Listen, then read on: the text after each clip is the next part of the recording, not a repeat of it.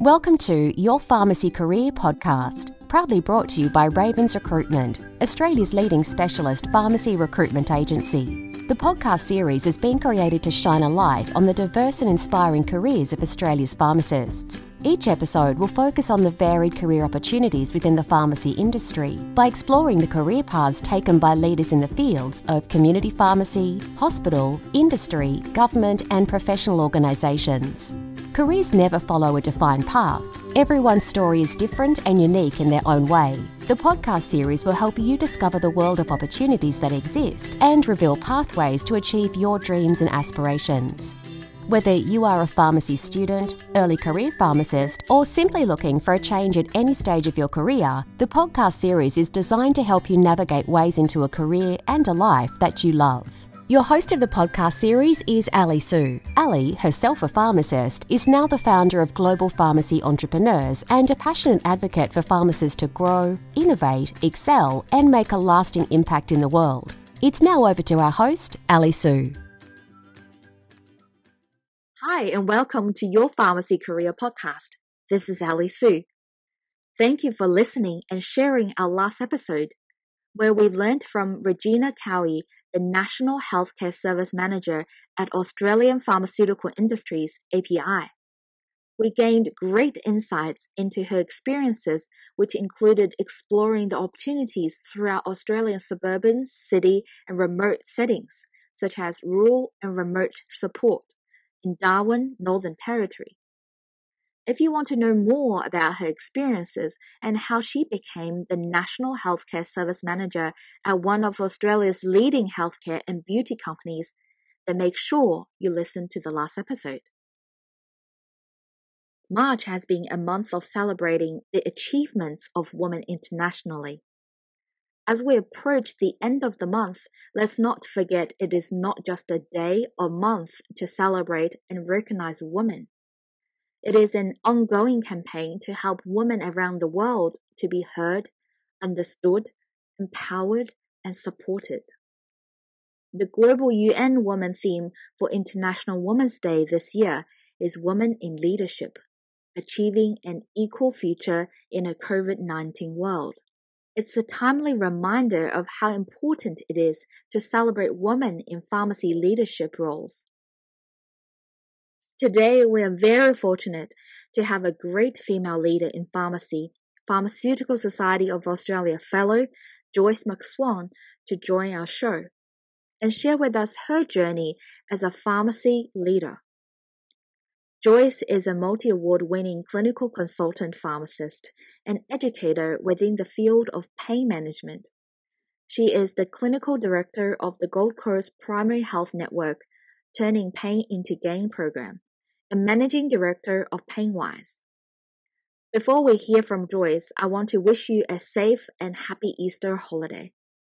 Thank you so much for all your support in the past nine episodes. We're going to take a break for four weeks before we continue our journey sharing the stories of innovators and leaders in the Australian pharmacy industry. Please take time to listen and take notes from our past episodes to receive invaluable insights from our amazing guests. Without further ado, let's welcome Joyce. Hi, Joyce. How are you today? Hi, everyone. Hi, Ali. Very well, thanks. Thank you so much for joining me. I'm so excited I get to talk to you, especially in this really special month. It's International Women's Month. And this year, the UN theme for International Women's Month is Women in Leadership, Achieving an Equal Future in a COVID-19 World. I think as a woman leader, you are in the pharmacy world and it's perfect time for us to have this discussion and learn about your journey your pharmacy career journey and we're here really to share with pharmacy students and early career pharmacists and pharmacists how did you create your successful pharmacy career yeah, first of all, thank you for having me. Very kind of you to kind of, you know, have me, especially in this very important month. My daughter so happens to be born on the 8th of March, which is, yes, happy birthday to National Women's Day itself. So that I think says a lot. So it's very exciting. Look, I think to be really honest, out of just pure restlessness, I would say. I I was incredibly restless and I still am constantly restless as a clinician. You know, I probably when I became a pharmacist, I never really saw myself as a pharmacist. I was a clinician. So I was kind of part of the clinical healthcare system and I so happened to have expertise in the medication side of it. But ultimately, at the end of the day, and at the end of every day, I would sort of almost check in on whether I was being a patient advocate or not. Patient advocacy was always what I signed up in clinical work for. And I just knew that, okay, medication was just a, a facilitator of that. So probably I was a patient advocate first. I was a, you know, clinician second, and then I was actually a pharmacist third. So that was kind of how I always saw myself or my my ethos of practice. Yeah, and then basically purely out of restlessness, I saw some gaps in the system as I became more experienced as a pharmacist. And then I think, you know, as most restless people do, they try and find solutions. and I basically started by, without truly, there was no platform to enable to help me to do what I wanted to do.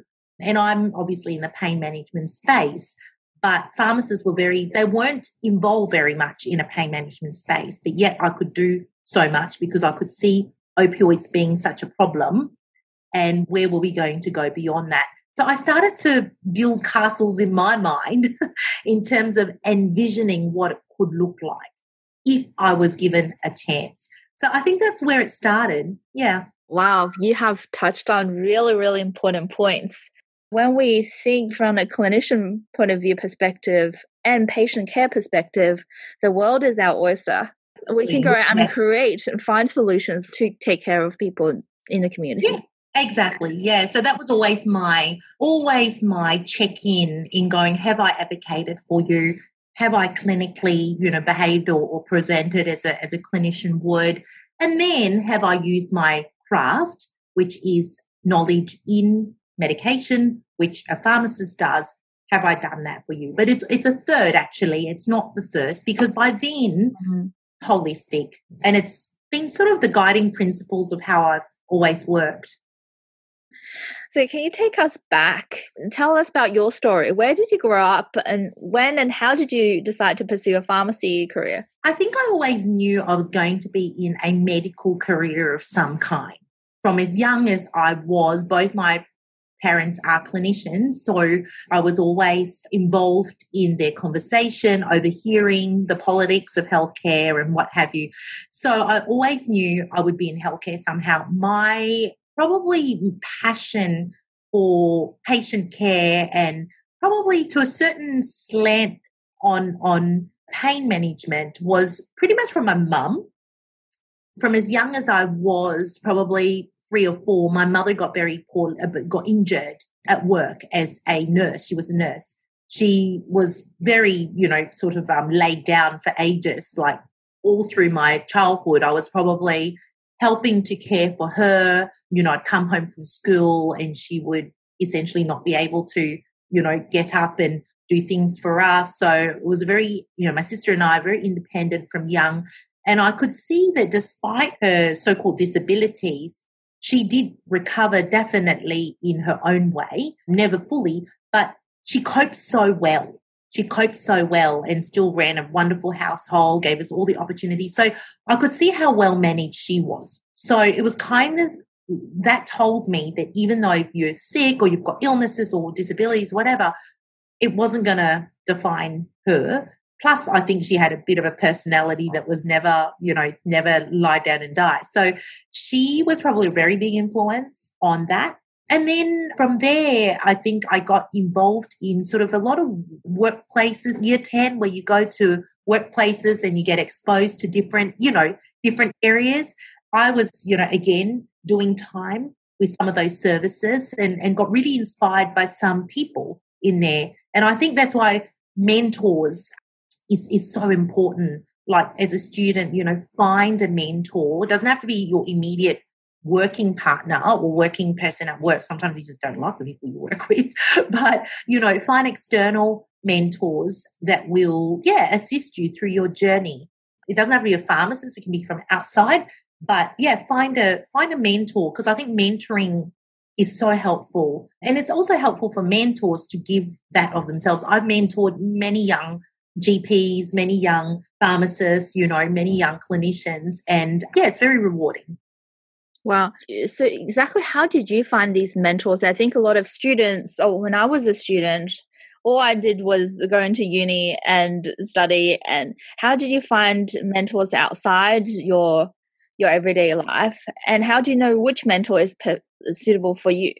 Yeah, I must say, in my in, in my time, it was really hard. I was probably quite shy as well, to be honest, believe it or not. you wouldn't believe it now.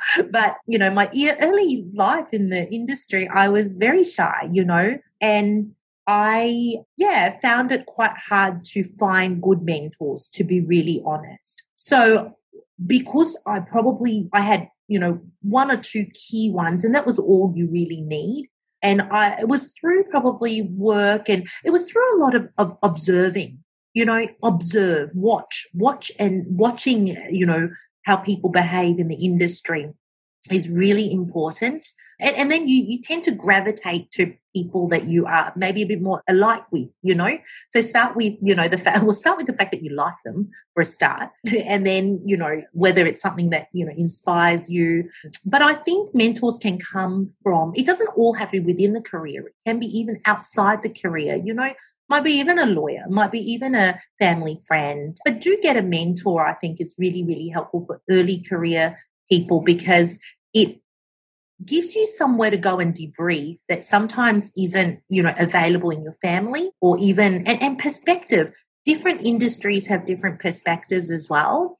So it's very helpful not to stick sometimes within the industry as well. So my two key mentors one was financia like a financial person from the accounting background you know and just how they they thought how they talked and then another mentor was within the industry that I have and still have, who was a colleague. And, and we kind of, you know, kind of grew from there. And another mentor was actually a GP colleague of mine. And we kind of co, co-mentored you know, at the time when we were needing each other. And sometimes just have, you know, the wall that you bounce with. You want to play ball, you've got to have a ball that you bounce with. And it's just having that bouncing ball. Yeah and I think it's great you're acting as our mentor right now, sharing your wisdom and your experience with us through this podcast. So thank you. Yeah, and more than happy to. I mean, mentoring is part of you know just part of the giving back of the service. I don't think there needs to be you know you don't pay for a mentor, you can't bribe them. it's got to be very much from the heart. And yeah, I love mentoring young career pharmacists, and I think in this because I've also walked the journey of innovation and Australia, probably, I must say, my journey really doesn't teach someone how to innovate. What does innovation really look like? You know, what is it? What are the key ingredients? I think that's really important. And I've been, you know, obviously using a lot of my talent, time, opportunity as they come about to kind of share with people what even innovation means. Because everyone can have a good idea, but good ideas don't just, you know, sort of pop out of a box they require a specific, you know, implementation journey. And that's not often taught. So I believe that we have a lot of good ideas in young people's minds and heads and, you know, and what I used to sit in my office to dream about. But then I think what I was able to do with a couple of good opportunities was to implement that. Now, at the time, nobody taught me how. So it was a lot of finding your way through. Could have probably been faster had I had someone mentoring me, but that wasn't really available. I don't think it's really still available very much. You know, you kind of bit bit by trial and error and sometimes you give up. Can you share with us a few points of how did you turn those ideas into the actual program or the things that we created so far? Absolutely. And certainly, please stop me because this can turn into a day's conversation. I've got to, a lot to say about innovation. The first thing, and I always reflect about this actually question that you ask. In fact, I have conversations with myself and I ask myself these questions. But the The first thing was to adjust how I defined work, how I actually defined work. That was very important because work and innovation is very different. And, you know, innovation is like a hobby that you have to work on all the time. But then, because it's usually a part of you and a part of your daily work, I had to stop thinking about working nine to five as, you know, if I was to be an innovator. I actually didn't know I was an innovator until about five years into the journey, what I've become. And that was quite a hard question to ask what is this now what what is this you know what have i done and so first of all you've got to adjust how if you want to be an innovator if you've got good ideas in your head that are just busting to get out then you've got to not worry about working 9 to 5 you have to you know you have to be working on it all the time. I think that's number 1 that's number 1 because people who say they want to innovate and they've got great ideas and they're only able to dedicate 9 to 5 then it's going to be a very long time before they'll see that idea come to fruition. All right. So, so that's why I say you have to redefine work. So work may become hobby, maybe just you. You know, I, I often say to people, look, work is not what I do. My work is who I am. So when it's who you are, it's just a natural part of you, you know so that you can work on it all the time and you don't have to be feel, feeling guilty that you're working. You're just doing who you are. And I think that's that's number 1. How I started that even when it was defined 9 to 5 for me back then, mm. what I did was because work was what I did and, and, and, and but I wanted but it was actually more who I was. Mm and because I enjoyed it so much, I would go to work. So, to put it practically for your audience, like I would go to work and I would serve the patients and I would, you know, go through my clinical, you know, patient advocacy clinician. Hey, I'm a pharmacist. So I would go through those three points just naturally. And then I would almost go, what else can I do a little bit above and beyond? Because it's not what I do. Sure, it's what I got paid for from that nine to five. But then I want it to be more than that because that that keeps me passionate, you know. Mm-hmm.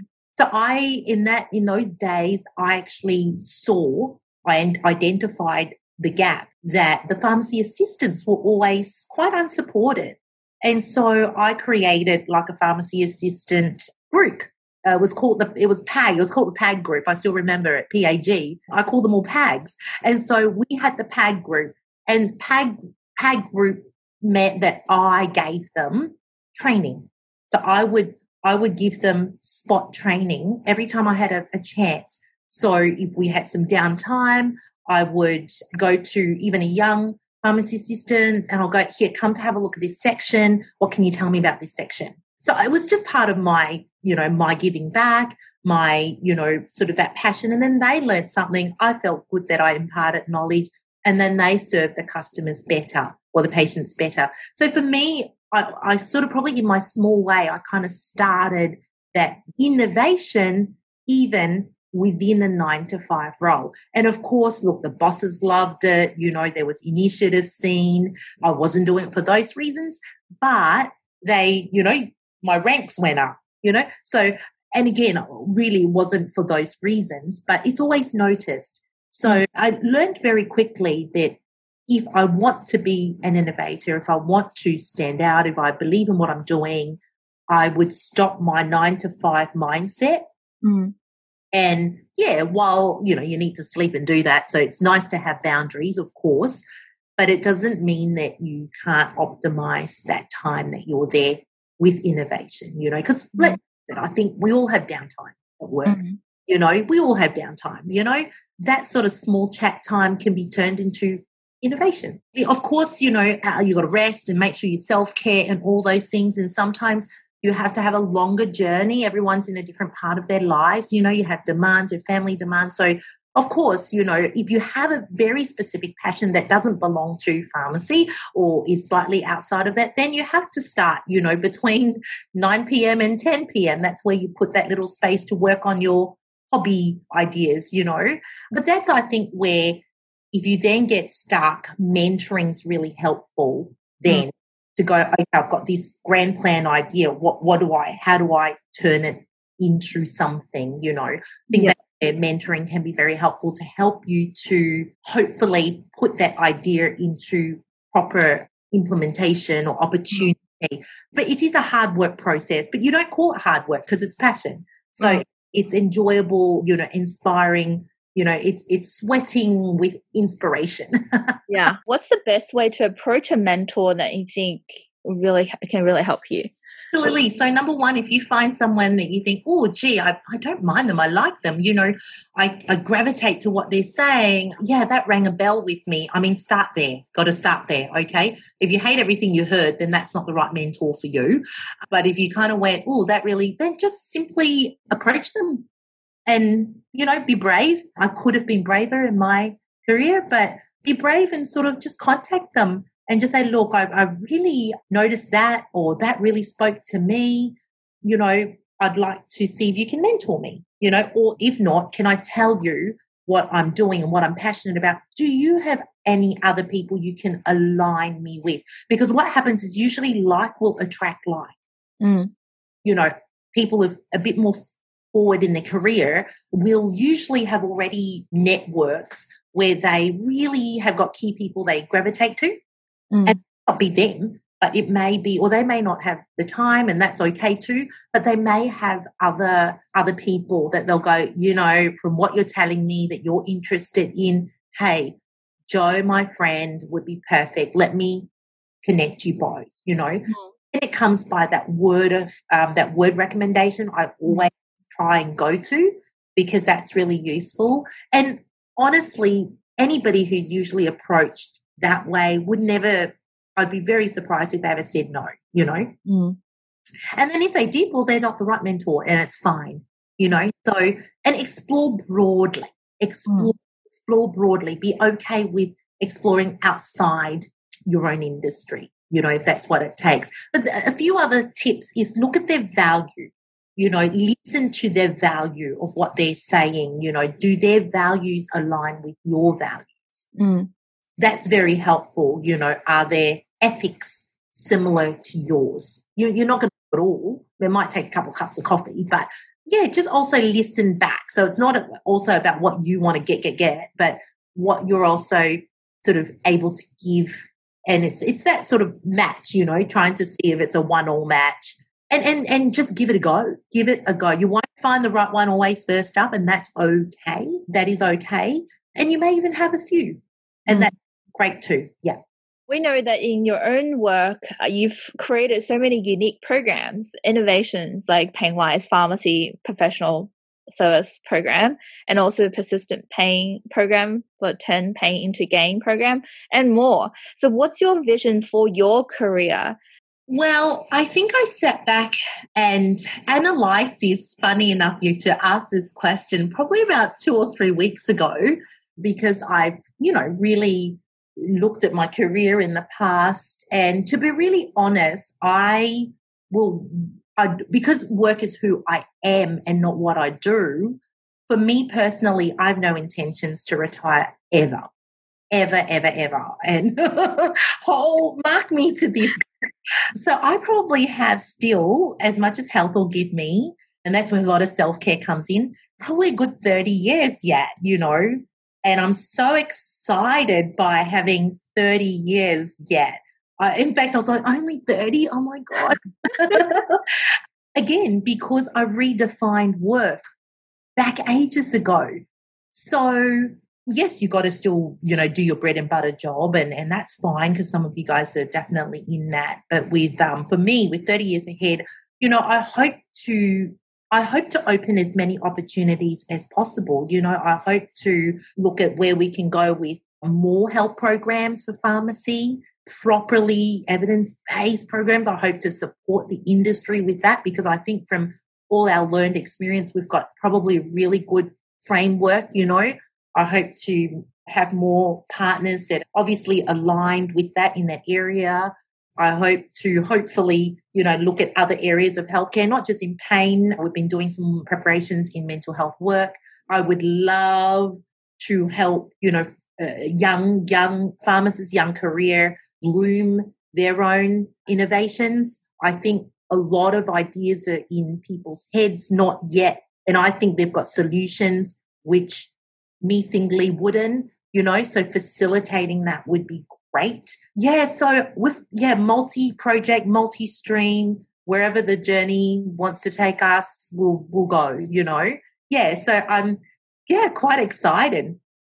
Well, I am so excited for the future. Anything is possible once we change in that mindset. Yeah, and you can start in the everyday life. Like some of you guys might be sitting there going, oh, very well and good. You know, you're kind of like not in the pharmacy. You're not, you don't know what I have to go through every day. I've just got the script looking at me and this looking mm. at you know, and then out goes the other side, you know. But I think even in that moment, you can be creative, you know, stick an extra little brochure in there that you wouldn't normally do, you know, ask the patient, can I call you in a few days? And, and, you know, innovate that point, you know, because you normally wouldn't do it. If a doctor rang you and kind of gave you some good feedback or had some questions that, you know, you can say, hey, how about we meet for a coffee? Like, I'd love to be curiously knowing what you're thinking and how I can support you more. Just just go a little bit above and beyond. And that is innovation in itself. It's a seed. It's a starting of the seed of it. And once you once you get a taste of it, mm. more confidence grows. Mm. But gee, that was fabulous. Then you feel like you removed a couple of bricks. And then it just and that that confidence and, and it really starts here. Mm. it's here. No no one you don't got to wait for it to come to you. It starts here. This is the only limiter. And it's so powerful so powerful. So now any project anything that comes i'm like yeah sure let's take a look.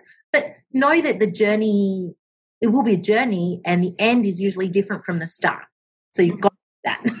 Mm-hmm. be okay with that. And yeah then it's just a discovery you know discovery journey. And again some some of the members of the audience also because you know money always comes back. And th- there are two commodities actually just quickly. These are the other two things you have to get through your own mindset. One is how you define work. Second is the the trading commodities that you have meaning we've got money as the trade and the other major commodity is time. So those are your trading commodities. If you don't have money, trade time. Mm. Have time, trade money. All right. They're the only two commodities. And if you can use those two well, nothing's impossible. Wow. Wow.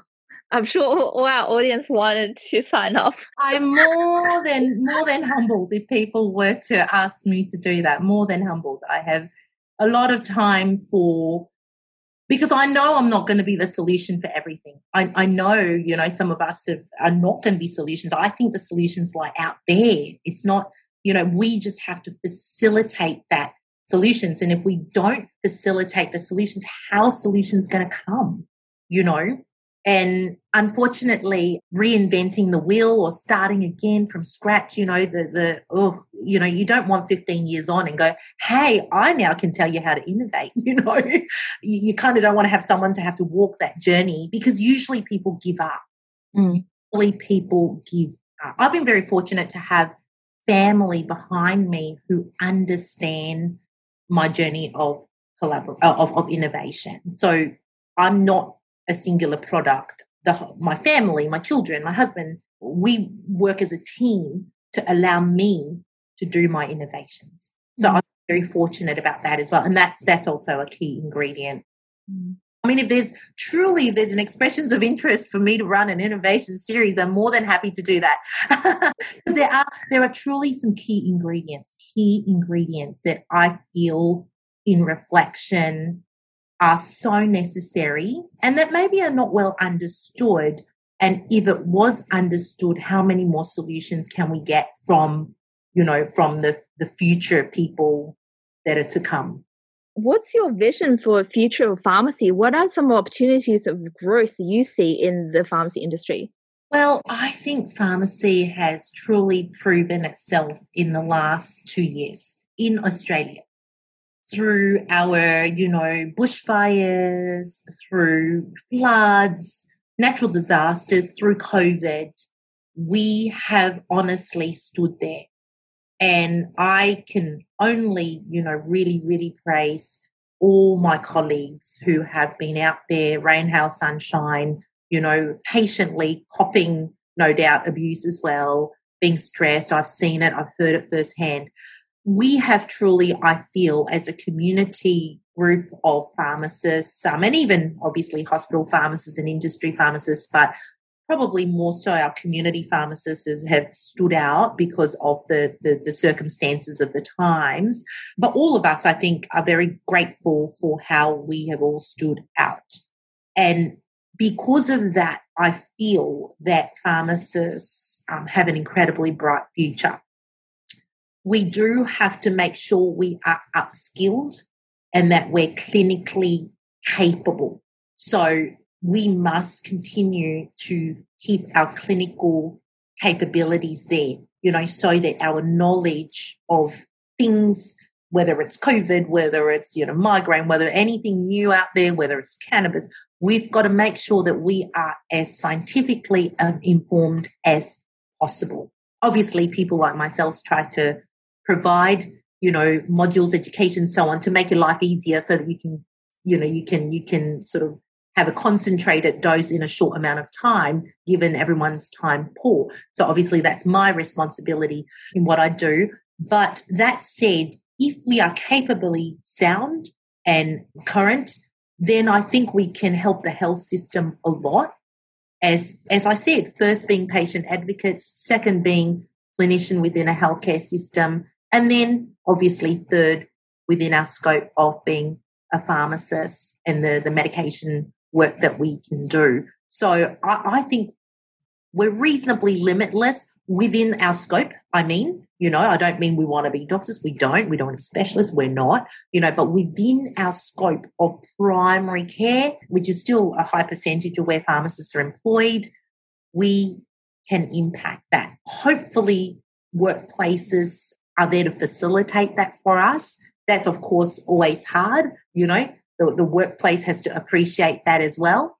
But workplaces are also made of who? Pharmacists. Mm. So again, if we've got pharmacists with the right mindset and grow that well, so that even if you are corporate in a brand store, even if you are, you know, the pharmacist in charge in a brand store or a non-branded store, whatever, you're you've got that similar, you know, high quality clinical knowledge to start off with and being able to you know lower all your shields and guards and be able to reach out to the the other allied health and gp networks that's where i think we'll get our greatest strength.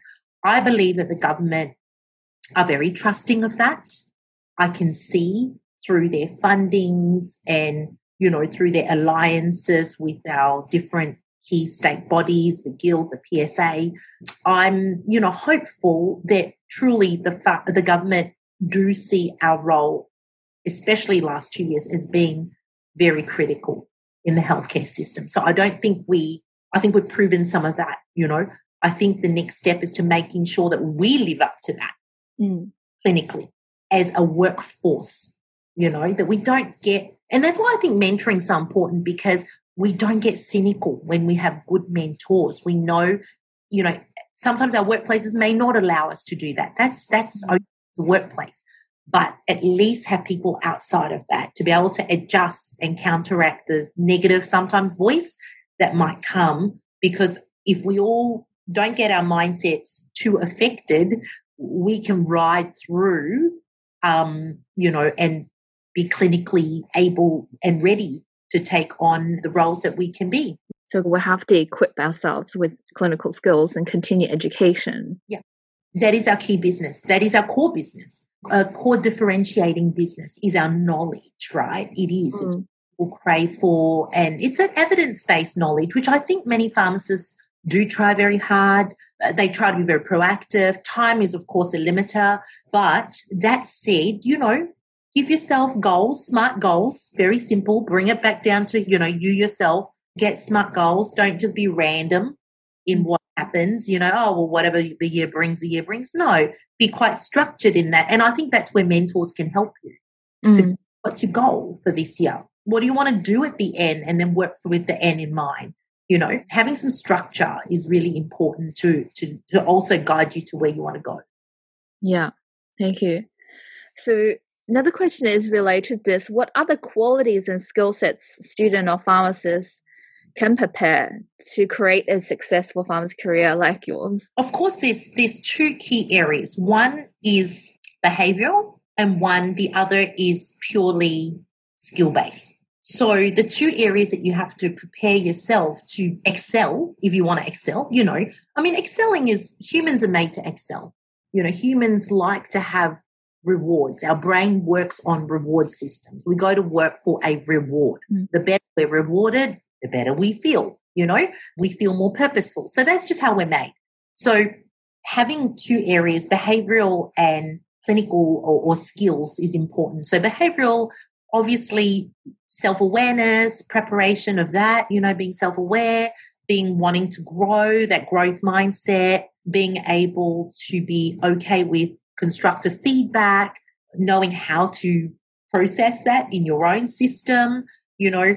So, a lot of behavioral attitudes and mindset, I think, is a huge one to really, you know, pave a good way of, of success. You look at lots of people who are of success and, and success can be in many ways. Success doesn't be, have to be in that's identified for yourself. You've got to ident, you know, you've got to define your own success first of all. no one else to define it. You've got to identify that and be okay with that. But but most people who are so-called excelling or successful or outcomes based got got a mindset that they've either worked on or that they've developed. Yeah, and anything there can be developed. Doesn't matter where you come from, doesn't matter your history, doesn't matter how many opportunities you had or didn't have, that is 100% able to be developed, right? So that's that's that part. Again, the other side is obviously clinical core skills, where you are in your scope, where you want to be. So if you're heading and, and that's usually what you like. What are you passionate about? You can't stick at something you get up in the morning and go, oh, not that again. You know, if you're not a hospital pharmacist and you don't like the hierarchy in there, then that's not going to be for you. No matter how much you want that to be, it may not, you know, it may not happen. Alternatively, if you don't like people in a in a community busy pharmacy, then oh, maybe that's, you know, you might be more research. So wherever you feel you can get up and go to in the morning and get quite, you know, skipping your step, head towards that direction. Even if you're not in that direction, it doesn't matter. Because generally, a lot of us come out of uni, go to a community pharmacy to work, or you find a job that you can get. It could have been in the, the brand that you hate most, or you don't, you know, kind of agree with most, and yet you've got to work there because of a job, right? That's okay. That's just where you start. That's not where you're going to end. But you've got to chart that course so you can see how to get out of there, you know? So that's where your clinical upskilling needs to happen to get you there. Whether it's a course, whether it's work experience, even doesn't have to be paid, you know, whether it's external, peripheral volunteering, even, you know, or even it's starting to get mentors in that space, mm. ease you into that, perhaps, but have no, build the skill that you need for where you want to head. That's really important.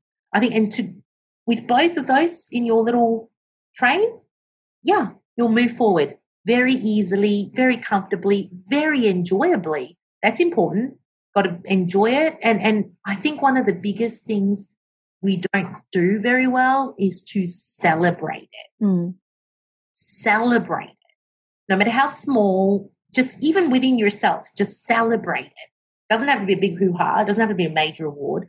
Just for yourself. Make sure you celebrate that win because that keeps you going. That's actually how the human body works. So if you can work with your human body, then you'll stick it out. Mm.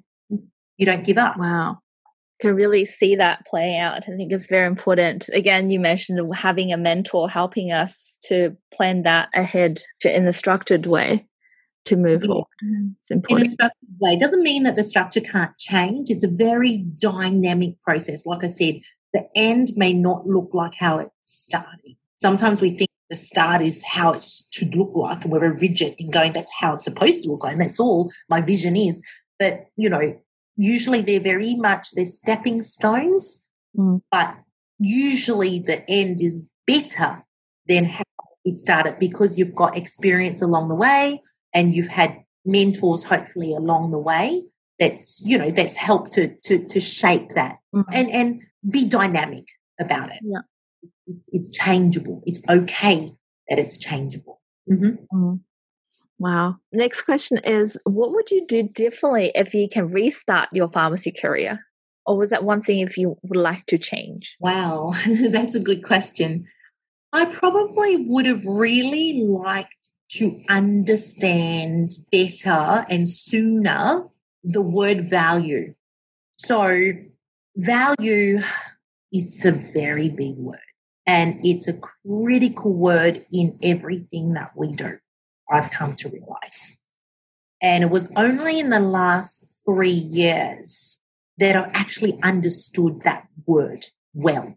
And it came from a mentor who really helped me to understand what value meant, as in creating your own value, making sure what you did had value, making sure that, you know, your collaborators understood your value and also patients got value. How does value really look like for patients? How does value look like in a communities pharmacy setting? I think that's a word that's not understood at all very well. And value isn't just about money. Value is about outcomes. It's about, you know, this add on. Everyone's talking about, you know, add on. Well, that's a value. But what does that mean for different people? So to me, in hindsight, I wished, uh, and I, you know, it's just part of the journey. But I think that if I knew that earlier, that would have been really helpful for me. I struggled with that concept for a very long time, and nobody taught that very well. You know, it may still sound very vague to some of you, even hearing me say it, but but value is is a very big word that you can't move forward with in in in in, in implementing much without understanding that word well, you know. And that comes back down, if you were to apply it, that comes back down to your even everyday work. You know, how are you valued? What are you going to do to be better valued? Is your boss seeing value in you as an employee? Is your patient seeing value in every interaction, which is what makes them come back? You know, because once you've understood all that and know how to optimize it, then suddenly your path and perception changes. So that's probably one thing I would have really liked to have learned earlier. Mm. Probably I'd say that was one of the major things. Another one may have been being probably less of a perfectionist. I had this idea that to innovate, to create, and to launch that everything had to be super perfect and ready to go, that it was tested good enough, that, you know, and in some cases, yeah, I, I suppose there is need for that. But equally, the concept of piloting ideas was something I was able to do, especially with the persistent pain program work. And that told me that it's okay to start, even if things are not fully perfect that you would learn along that journey if you only but started. You know, you, you can't start with nothing. You've got to start with something. But but it doesn't have to be amazing before you put it to a bit of a test. And then, you know, you can always test small and then grow with the test. So that was probably a very big, big lesson as well. But that was also probably a bit of personality, a bit of my own, maybe my own value system of myself, you know, but but my own calculation of mm. own efforts as well. So being okay that sometimes you don't have to be amazing and everything's perfect before you start. Yeah. Mm, mm. Wow, thank you, thank you. Next question is about International Women's Month. this year's theme is Women in Leadership. As a pharmacist, can you share with us your advice as a woman leader in the industry? Women are leaders. We are usually in a household, you know, the chief executive officer of so many things already. You know, immediately if you, you know, get married, which some people do or don't, or be in a relationship, you're leading your partner and vice versa. You know, if you're a mother, you lead your children. So I think in many, many essence, and even within a framework of a, a family, even if you're a daughter, you know, you'll have different areas of leading. You know, you could be the first born and you're already leading your siblings, you know. And I think there's a, we practice leadership all the time. We're just not always giving it that term. we naturally, by natural, just being female, I think we have already lots of leadership qualities. So that's probably number one to acknowledge.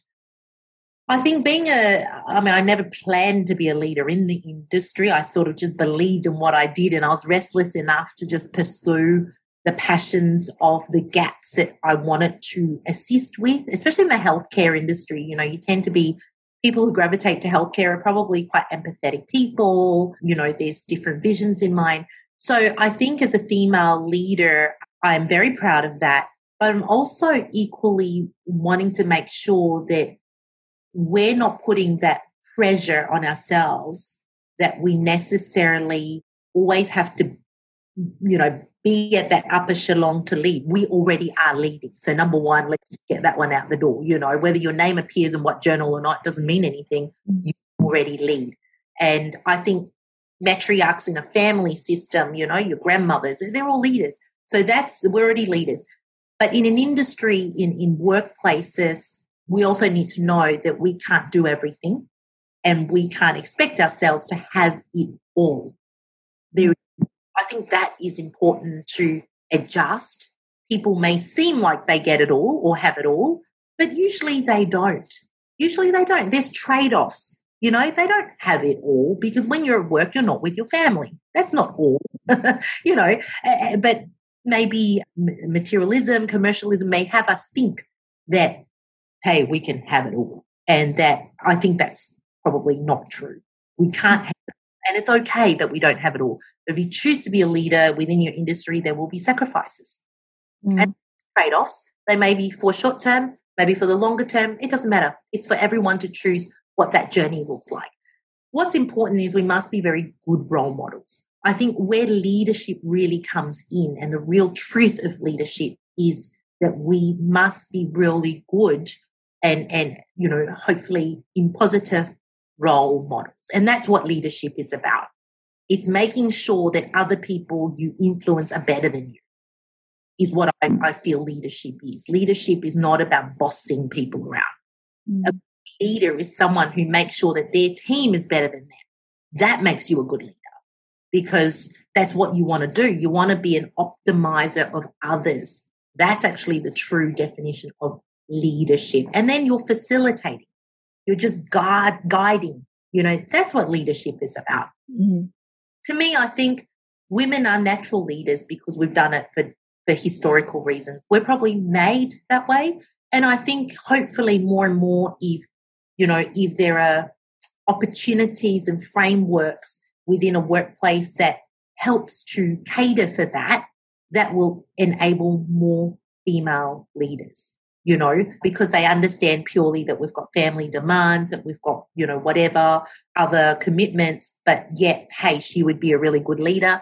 If a workplace can help to facilitate that, knowing that she can't do it all, mm. that then that will give us good female role models. Mm. And then the cycle has to finish. It has to close the cycle. No point going to the top and staying there.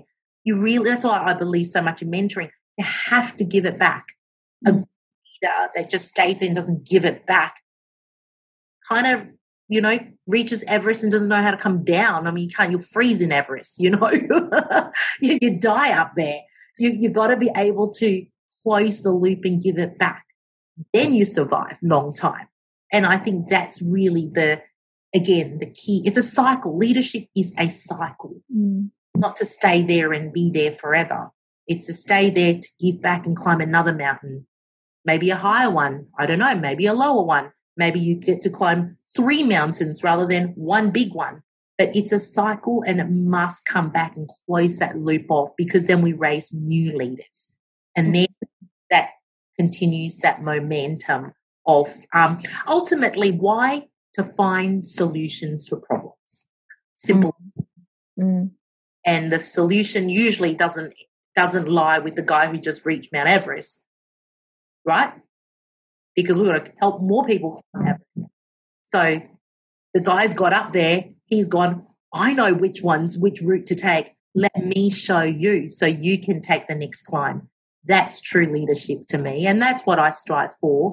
And yeah, yeah. And I think that's really the good one measure for yourself but measure for, for you watching someone else to be a leader, you know, to go, is are they really a leader?